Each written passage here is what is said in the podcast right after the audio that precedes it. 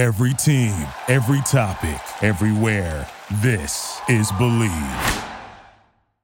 Hello, everyone. Welcome to The Shanni Show. Today, I'm doing a bonus episode on the Russia-Ukraine situation. I just felt like I had to cover it, and honestly, just for my own curiosity, because I didn't really understand what was going on in the region. Spoke about it a little bit yesterday with my father on the David Suissa podcast, Conversations with Shanni show.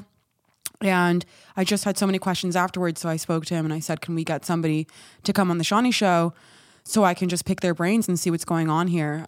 There's just so much at play, so many factors, so many different dynamics between countries, and it's a lot. It's definitely a lot. But I brought on Dan Schnur, who's a fantastic analyst. He's a professor at so many different universities. He's really just a highly esteemed and highly accredited a political analyst in this space. So really pleased that he was able to join me. He has an amazing piece in the Jewish Journal, which discusses this sort of post-Cold World era. We do discuss that a little bit in the episode. We also talk about it towards the end, where we talk about what he mentioned in his article about this tripolar world that we're living in, which, you know, the new world powers really are China, Russia, and the US. So we discuss that. We discuss how this affects Israel and its interest with both Ukraine and Russia. We discuss, what Biden did throughout this process and leading up to what is now full-fledged invasion from Russia into Ukraine. We also spoke about what happens in Crimea. I don't think I'm saying that right, but we do speak about what happens there, or what happened there in 2014, and how that sort of ties into now. We really cover a lot of bases. We also talk about NATO and how that is sort of affecting everything here. There's just a lot of moving parts. And you know what? Honestly, by the time I release this information, we did record it today, Friday, February 25th. We recorded at 9 a.m. I'm just letting you guys know that, because by the time I upload it, which will probably be around, 11, maybe 12, maybe even a little bit later in the afternoon. And I do Bleav that the news will have changed by then. So much is happening. Every hour there is breaking news on this situation. So, it might not be the freshest information by the time it updates. That's just really the sort of situation that we're in now. Things are changing at the drop of a hat. And even on the show, Dan says that Putin, however you want to say his name, does actually release a statement saying he's willing to talk. What that means or how that's transpired now since the news came out, which was right before we started recording, I have no idea. It's really a crazy situation. I just want to recommend some resources as well to get informed on what's happening over there. I'm going to drop them in the episode description. There was a great lecture by Posner that's available on YouTube, which dives deep into this idea of how the US and the West in general sort of created the current Vladimir Putin that we all know today, and his temperament and the moves he's made. So that was a really great lecture. Also, of course, the Dan Schnur article on the tripolar world that we're living in. And then he also has a webinar that he does, which I'll be linking in as well. It covers a lot, and we can't possibly expect anybody to keep up with all of the news and read every single bit of information that's going on out there. So I hope that I give you guys a little window into all of the different segments at play here. And I hope you don't enjoy this episode, because it's a really sad situation, but I do hope you get something out of it. So thank you.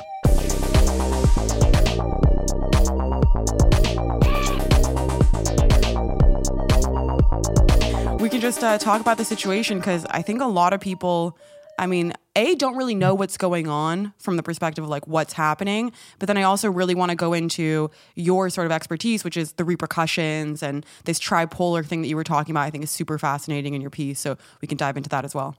Excellent. Let's do it. All right. Fantastic. So I'll do an intro beforehand. So we'll just jump right in. I think the best place for us to start is if you can just give my audience a recap of what's happening right now, the current state of affairs over there. Okay. Well, the challenge, of course, is it's changing by the minute. And one of the things I realized in writing for the Jewish Journal is submitting something on Monday for Wednesday publication means that the world over there changes 7 or 8 times in 48 hours. But at least at this moment, Shanni, as you know, it appears that Russian troops are getting very close to the Ukrainian capital of Kyiv. And it's an open question on how much longer the Ukrainian military will be able to hold out.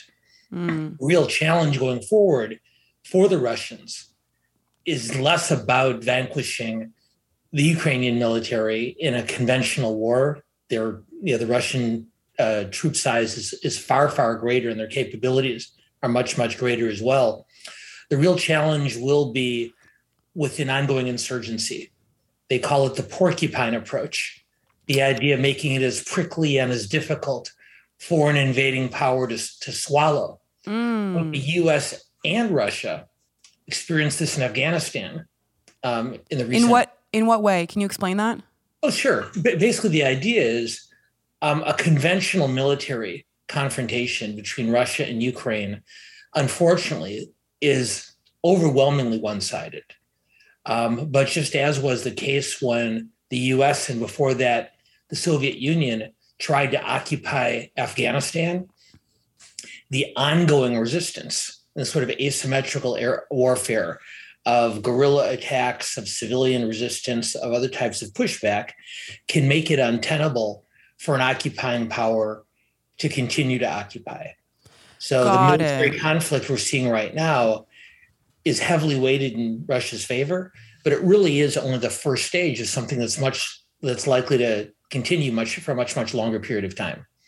So essentially, Ukraine would need to fight smarter, right, than harder, because they just can't fight harder than Russia. Well, they need to do both. And okay. I think unlike in 2014, where Ukrainian civilians with little or no military training put up a very, very small amount of resistance to Russian aggression then, the Ukrainian military really has built up to impressive levels over the last 8 years. That said, compared to the Russian military presence, as I said earlier, it really is an almost hopelessly one-sided battle. So you're talking about what happened in Crimea, right? Yes.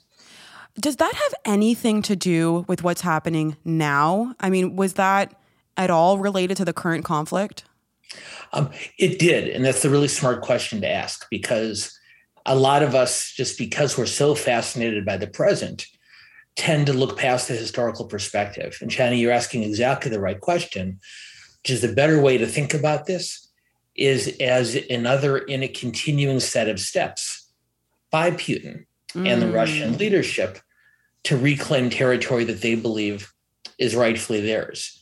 In Crimea, before that in Georgia, in Belarus, and in some of the eastern regions of current-day Ukraine.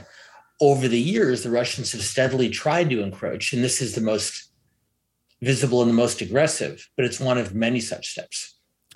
So do you feel like what Putin is doing now, is it a strategic play where he's over this, he's sort of looking at the current situation as an opportunity to continue his plan, which he had all along, which was to essentially take over Ukraine and to take over all of these territories and these areas? Is he just using the current situation to sort of give almost like a reasoning behind it? Well, another really smart question, and I'm a little bit reluctant to try to mind read Vladimir Putin. You mean you can't mind read Vladimir Putin? A lot of smarter people than me have tried and failed, so I'm certainly not going to try. But what I would say is this: there are two parallel things going on right now with Putin and Russia. One is Ukraine, which Putin and many other members of his leadership team do Bleav is a part of Russia, always has been, and if not for historical aberration, would have never stopped being a part of Russia. So they're simply, for Putin, reclaiming Ukraine is like us reclaiming Texas. Oh, okay. But there's another school of thought, and we'll find out in the next couple of weeks, which is more valid, that Ukraine is really just an excuse for Putin.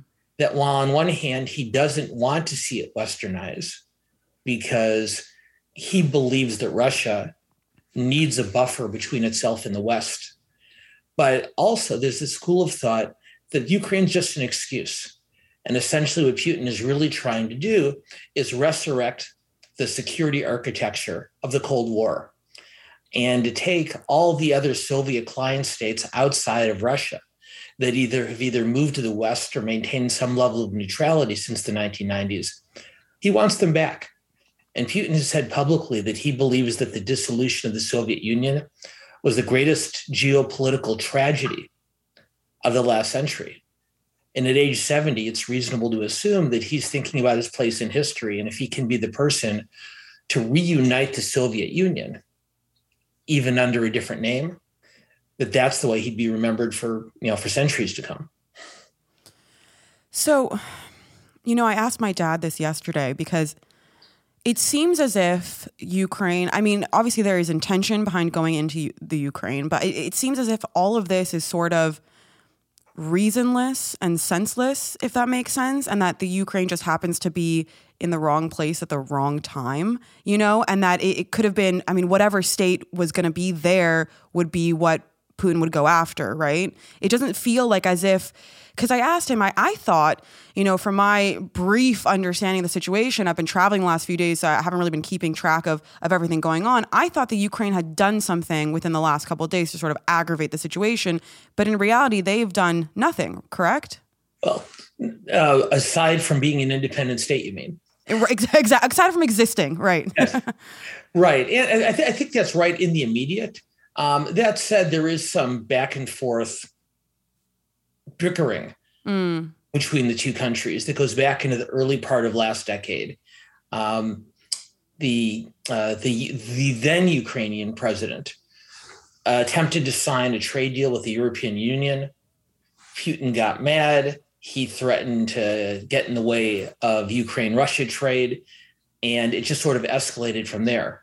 And what makes it more complicated, as you and your audience know, Shanni, is the Trump's involvement in the country over the last several years has complicated things even further. So at the same time, you had struggles within Ukraine between pro-Russian and pro-Western forces. All of a sudden, there's Trump and his agents creating an additional set of complications. And Biden, who is certainly not as respectful of Putin as Trump is, comes in the aftermath of that, and the tensions ratchet up to another level. So can you explain, maybe dive deeper into what Trump's involvement was and the complications that sort of brings up?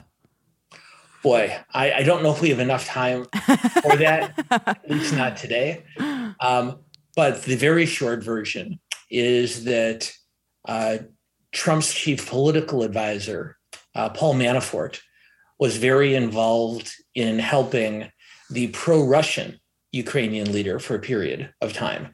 And that's not uncommon. American political consultants in both parties engage in international campaigns. Frankly, it's a lot more profitable than doing campaigns in the United States. What was unique here is that Manafort was involved for a Ukrainian leader who is very ardently pro-Russian.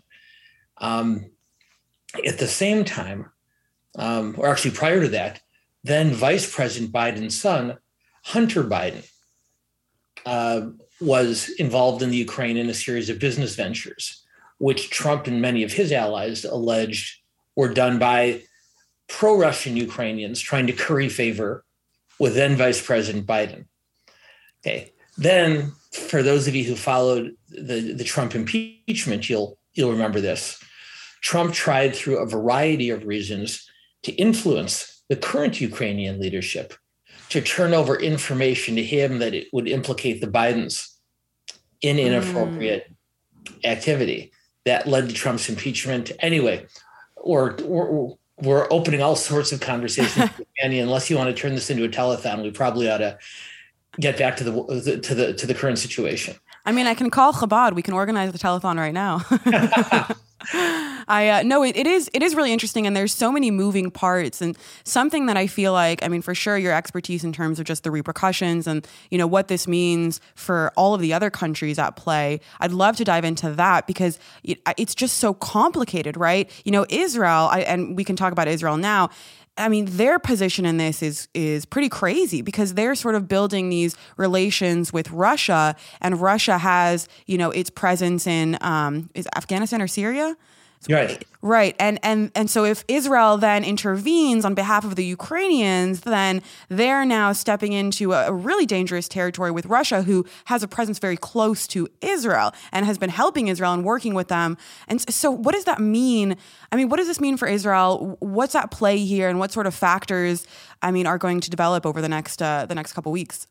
Yeah, this is a really, really complicated situation. And it's a really difficult situation for Israel because they've maintained for several years now very strong relationships with both Ukraine and with Russia.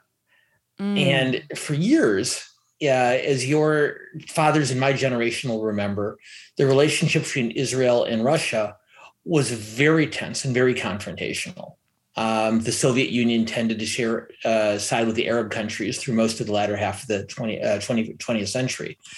When Netanyahu was leader, he understood the benefits that Israel would realize from a stronger relationship with Russia, particularly, as you mentioned a moment ago, in Syria. And the two countries have coordinated there in a way that's been to the benefit of both Israel and Russia.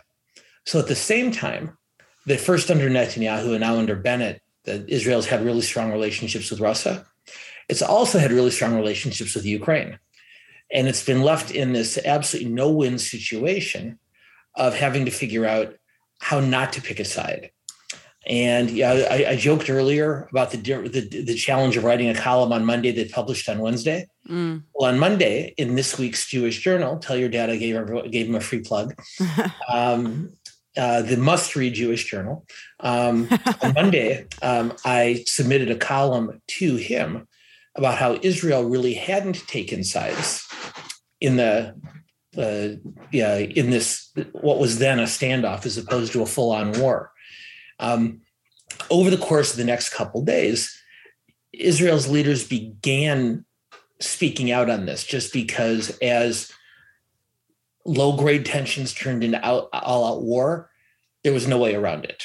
And even as of last night and even as of Thursday night, we saw very, very different tacks being taken by Naftali Bennett, the prime minister, of course, and the foreign minister, Yair Lapid. Lapid was very, very critical of Russia, he said the Russian attack on Ukraine is a serious violation of international order, and Israel condemns the attack. Now, Bennett had avoided that kind of language because he didn't want to anger the ally in Russia. So after Lapid does this, then Bennett puts out his statement, and all he talks about is evacuating Israelis from the region, assisting Jews who wanted to leave. He said that Israel, supported maintaining Ukraine's territorial integrity, but never even mentioned Russia. So here you have most of the United States allies lining up very clearly with Ukraine. Israel, almost out of necessity, needing to be much more cautious. Do you feel like Yair Lapid's statements were and Bennett's statements were so, maybe not so differing, but the fact that they were slightly different is because of where they fall in the political spectrum, and that, Bennett is a little bit more to the right? I think that's part of it. And I think that's really smart analysis. On the other hand, it's also the difference between a prime minister and a defense minister. So just like in an American political campaign, the vice president usually has sharper criticism of the other side than the president. In this one, I think they may have decided, I don't know, but my guess is it was less Lapid and Bennett not coordinating than rather coordinating very closely and deciding the defense minister can make a sharper comment while the person in charge needed to be more careful. Yeah, that makes sense. Almost as if Bennett really, he wants to maintain that relationship that he has with Russia and sort of be like, no, that was Yair, don't listen to him kind of a thing, and sort of still have that sort of backdoor channel that he can, pawn off. It's like if you have siblings, for example, right? And you want to keep one on your side, and you want it, but you're still kind of on the other one's side, but you just, it's a political game, I guess, at play here. But talk to me about what Russia's interests are in Syria. Why are they even there? And how is that beneficial to Israel? Okay. So this gets even more complicated, and good thing you've got such a well-educated audience, because I don't know, it gets somewhat intricate. So when in Syria, when Assad began using chemical weapons actually before Assad began using chemical weapons against his own people several years ago, then President Obama warned him that if he did so, the U.S. would respond forcefully. And the problem with drawing a red line on the ground is then you have to maintain it. And the Obama administration, for defensible reasons, decided not to go after Assad the way Obama had originally threatened to. So that created a vacuum in Syria. And that was a matter of concern, not just for Israel, but all the countries. I'm going to stop you really quickly. I just want to ask, do you think that then led to Syria and also the rest of the world taking America less seriously? I do think so. And some of Biden's more forceful critics point also to the recent pullout from Afghanistan as other evidence that a bad actor in the world might see the U.S. talking tough and then retreating. And so to give Biden credit where it's due, in this current crisis, he has been much more forceful, but he has been criticized for the way he handled the pullout from Afghanistan. And Obama was criticized harshly for the same reason. So Russia saw an opportunity. And so the U.S. had created somewhat of a vacuum in this area. And while Russia had maintained some ties with Assad and Syria over the years, this was an opportunity for Russia to come in a much bigger way. And so Putin, who'd been rebuilding the Russian military very assiduously over the last several years, frankly, he wanted to take it out for a spin. So by taking his newly rebuilt military to Syria, he was able to get a sense for what it was capable of.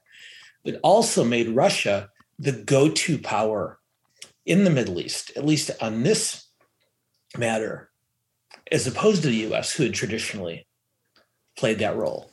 Now, Israel, of course, as you know, needs to maintain a military presence in Syria, if only for self-defense. Of course. And Netanyahu realized that the better his relationship was with Putin and the better Israel's relationship was with Russia, the better they would be able to coordinate so that the Russian military presence and the Israeli military presence would not even inadvertently end up getting in each other's way. So that became the trigger, but the relationship strengthened for a number of other reasons as well. But Syria really was the primary motivator for that. So, I mean, it seems like Putin is just kind of, obviously he has a massive ego, but it seems like he's making a lot of moves based purely on just what he wants to do almost, right? As opposed to what kind of makes sense. So you're dealing with somebody who's not necessarily making as much sense. Do you think that came into play at all when the U.S. was dealing with Russia this last couple of weeks trying to stop or prevent this invasion? I mean, were they thinking about that? And if they weren't, I mean, what was the strategy with the U.S. dealing with Russia? And how do you feel like they could have improved that to potentially prevent what's happening now? Well, hindsight is 20/20. Of course. And Biden, and not just Biden, but the other Western leaders believed that if they threatened sufficient economic harm on Putin and on Russia through very aggressive sanctions, that they might be able to make him think twice. They also felt, and Biden actually deserves great credit for this, by broadcasting the intelligence that they had accumulated about Russian aggression that hadn't occurred yet, they were able to help shape world opinion in a way that actually has been helpful. In other words, by saying, our intelligence tells us Putin is doing this and he's getting ready to be doing that. Actually sort of smart positioning. It's like, I don't know, for any of your listeners who were ever involved in debate in high school and college. I did speech and debate. I did. Yeah. Okay. So Shanni, you know this, one of the most effective things you can do in a debate is to say, my worthy opponent is about to tell you X, Y, and Z, but here's why he's wrong. Because you undermine that argument even before he makes it, right? Right. You present their case. Right. But also present the holes in it. And Absolutely. That's what Biden and the West had been doing, which actually was very smart in terms of world opinion.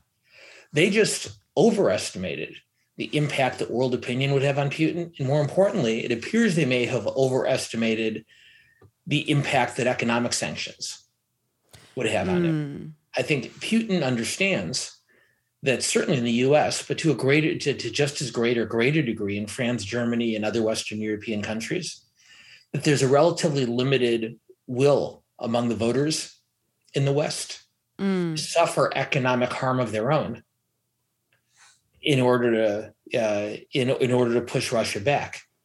Putin doesn't have to worry about public unrest in Russia the way Macron or Schultz or Johnson or Biden does. Right. He's calculating, thinking, Biden's threatening all these really harsh sanctions, but if he goes all the way, gasoline prices in California just go up another $1 a gallon.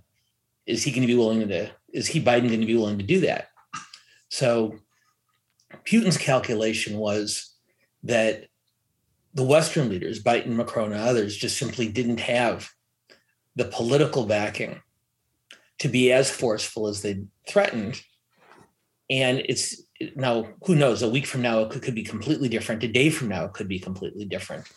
But at least right now, it looks like the West felt that the threat of economic sanctions, not just against Russia, but against Putin's friends and inner circle of oligarchs, might cause him to think twice. And apparently it hasn't. So it was almost as if the West threw out a bluff and Putin called it. Yeah, pretty much.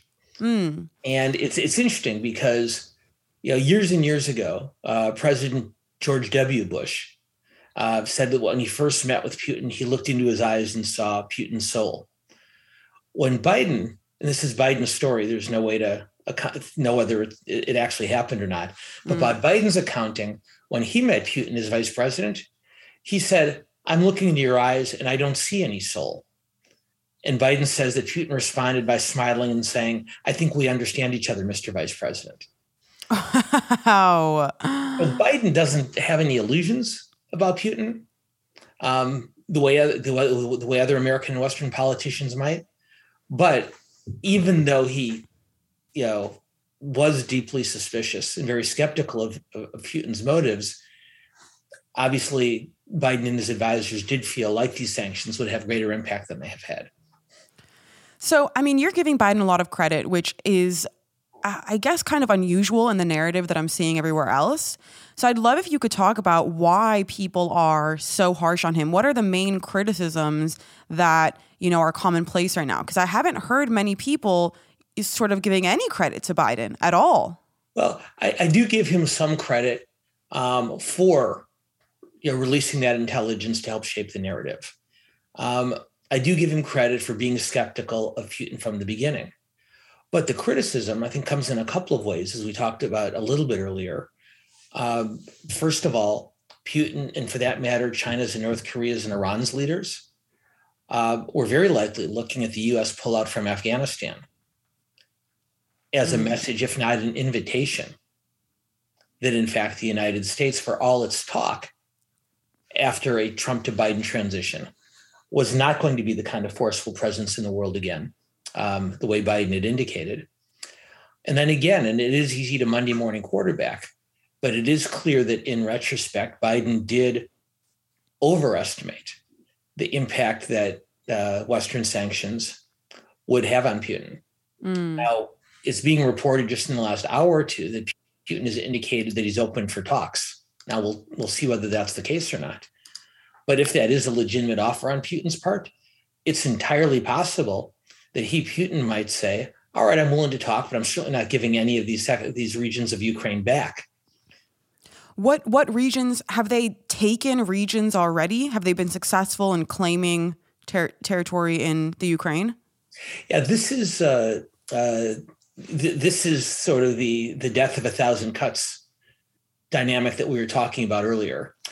And in fact, at the same time and in the years after Russia retook Crimea, it began to support increasingly pro-Russian resistance, a pro-Russian resistance presence in eastern Ukraine. And so in the mid-2010s, Ukraine and Russia and several European countries came to an agreement that would give those eastern regions much more autonomy from Ukraine, but they'd still technically be part of Ukraine. For all practical purposes, they no longer are. And it's regardless of how successful Biden and the West are from this point forward, it's very difficult to see a scenario in which Russia will leave the Donbass region any more than they would leave Crimea. So those eastern regions which were being contested, for all practical purposes, now belong to Russia's supporters.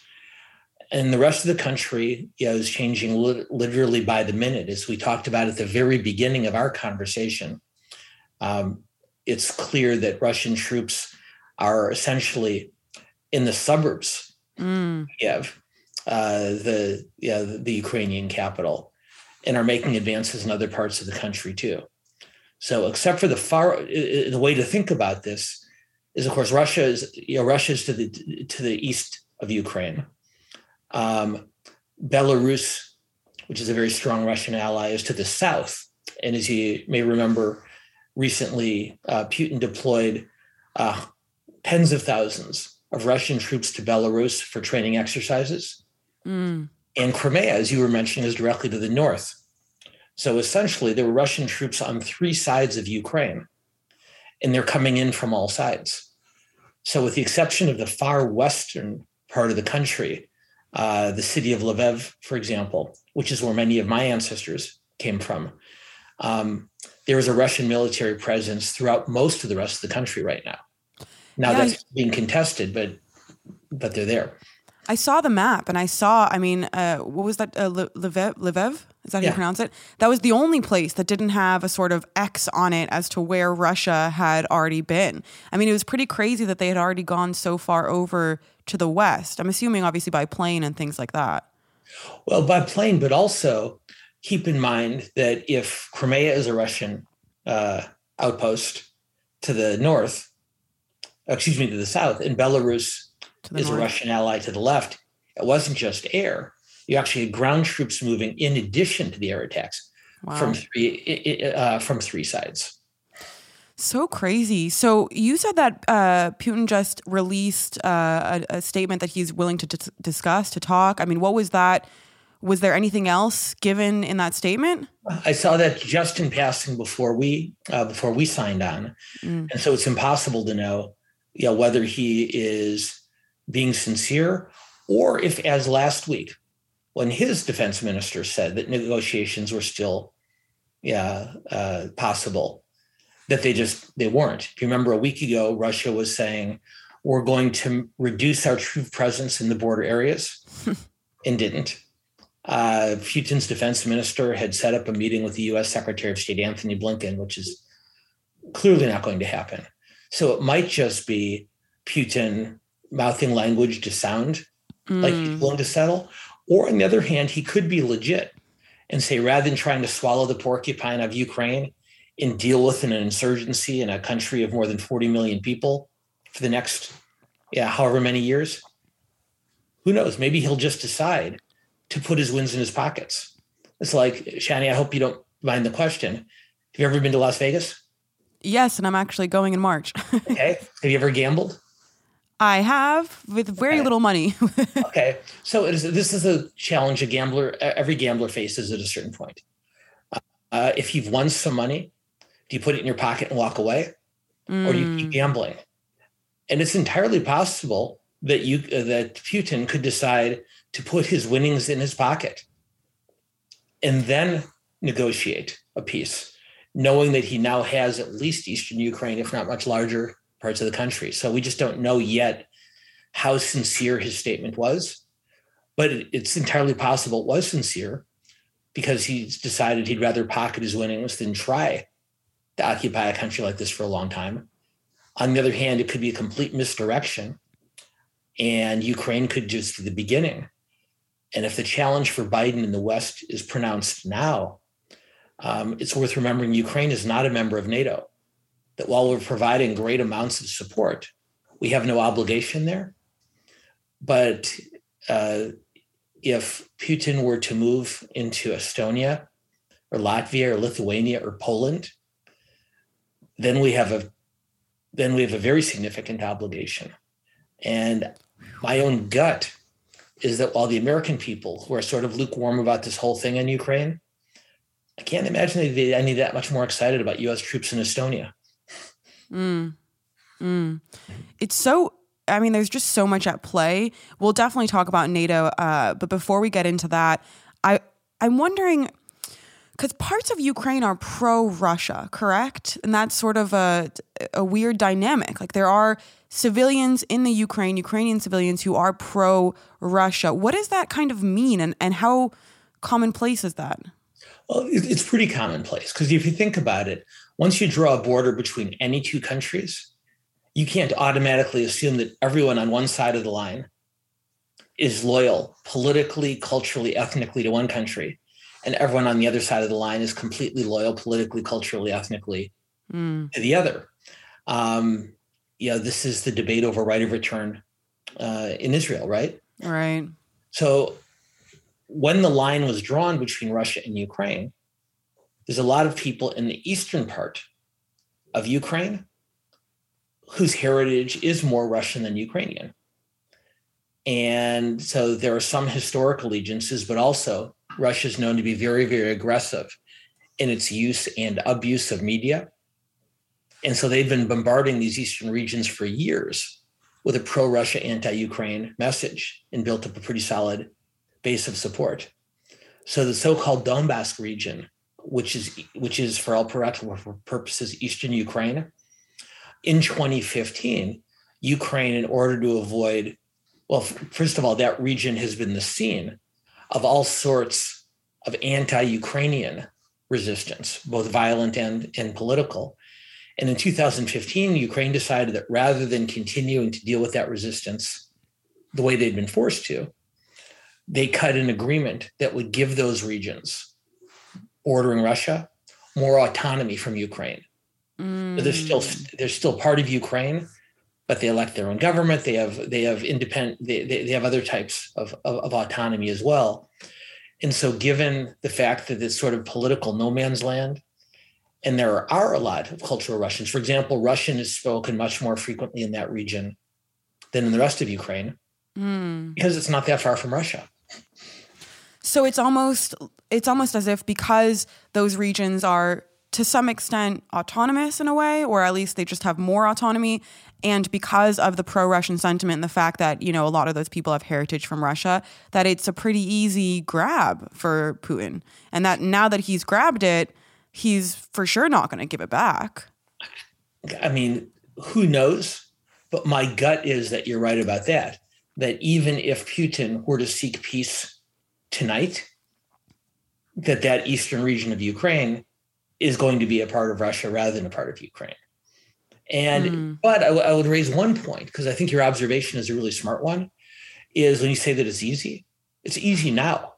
But Putin has spent many, many years building a base of political support in eastern Ukraine, not just reminding people of their historic ties to Russia, but sending a steady stream of propaganda about why this region should not be subjected, quote unquote, to Ukrainian rule. Wow. I mean, so we were talking about what happened in 2014 and even going back further, it seems as if so much of this has been at play for years and years, which is why, I mean, there's so much more going on in Putin's head and in this decision-making process from him. I really like that you brought up gambling because everything about this and how he's making these moves and his sort of quote unquote diplomacy, if we can even call it that, it all seems very gambly. It seems like he's a gambler. You know, it seems like he's either calling bluffs or making bluffs or, you know, making moves to get people to either concede something. It's just a very interesting dynamic. And I'd like to tie this back into NATO because I think that's something that, that so many people are interested about. If you can just give us a quick recap on the NATO situation, and you can make it brief. Okay.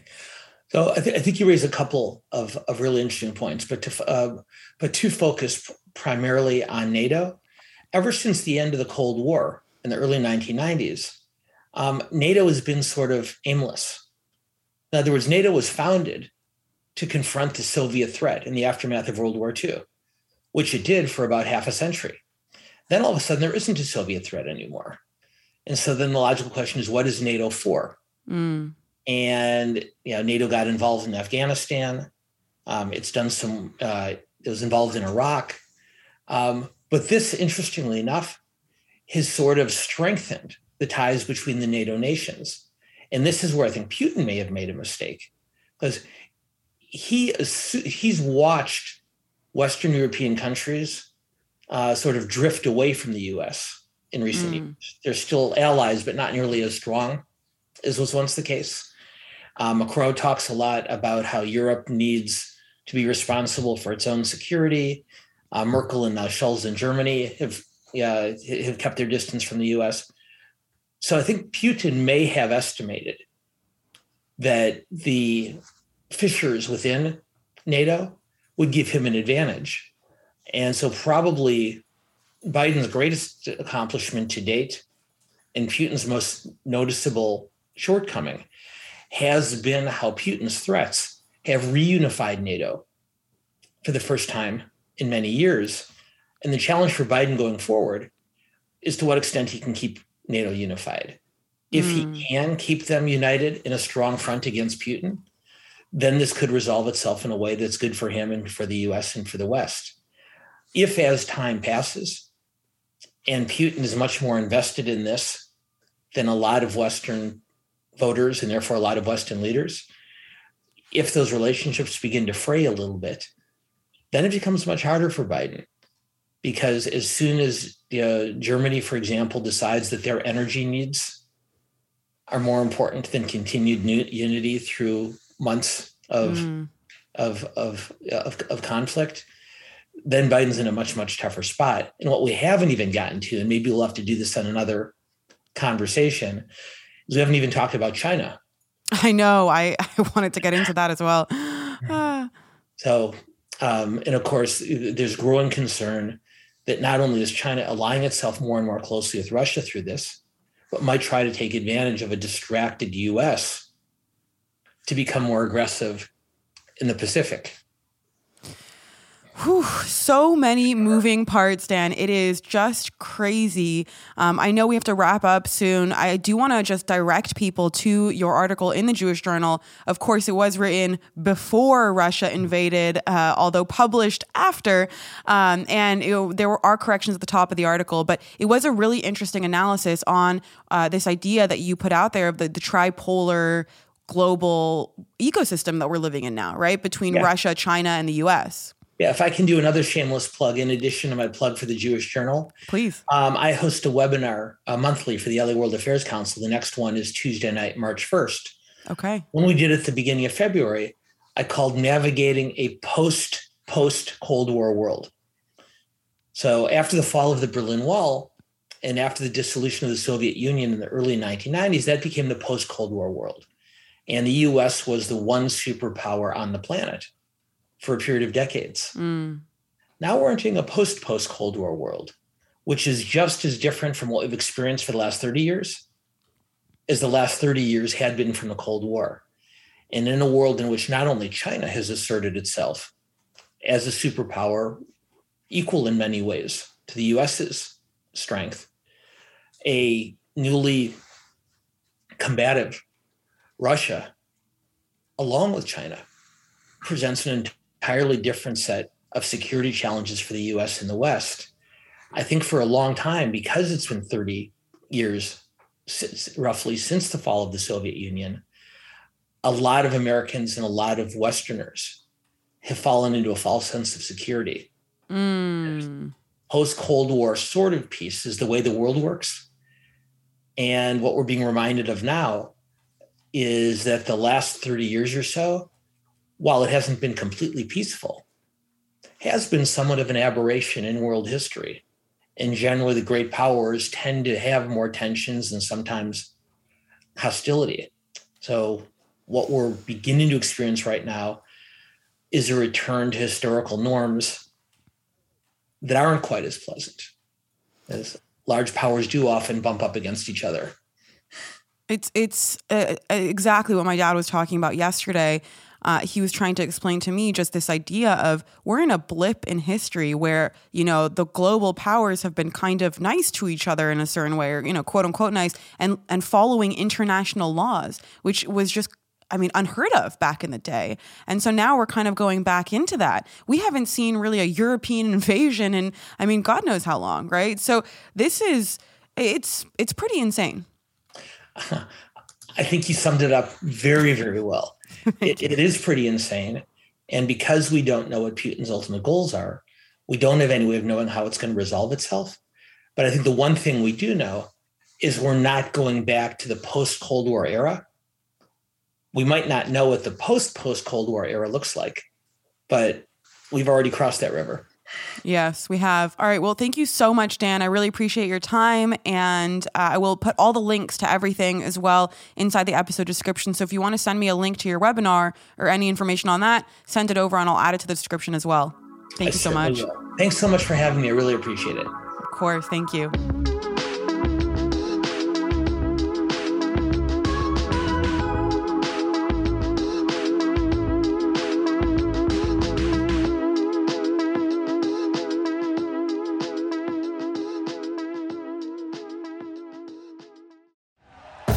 Thank you for listening to Bleav. You can show support to your host by subscribing to the show and giving us a 5-star rating on your preferred platform.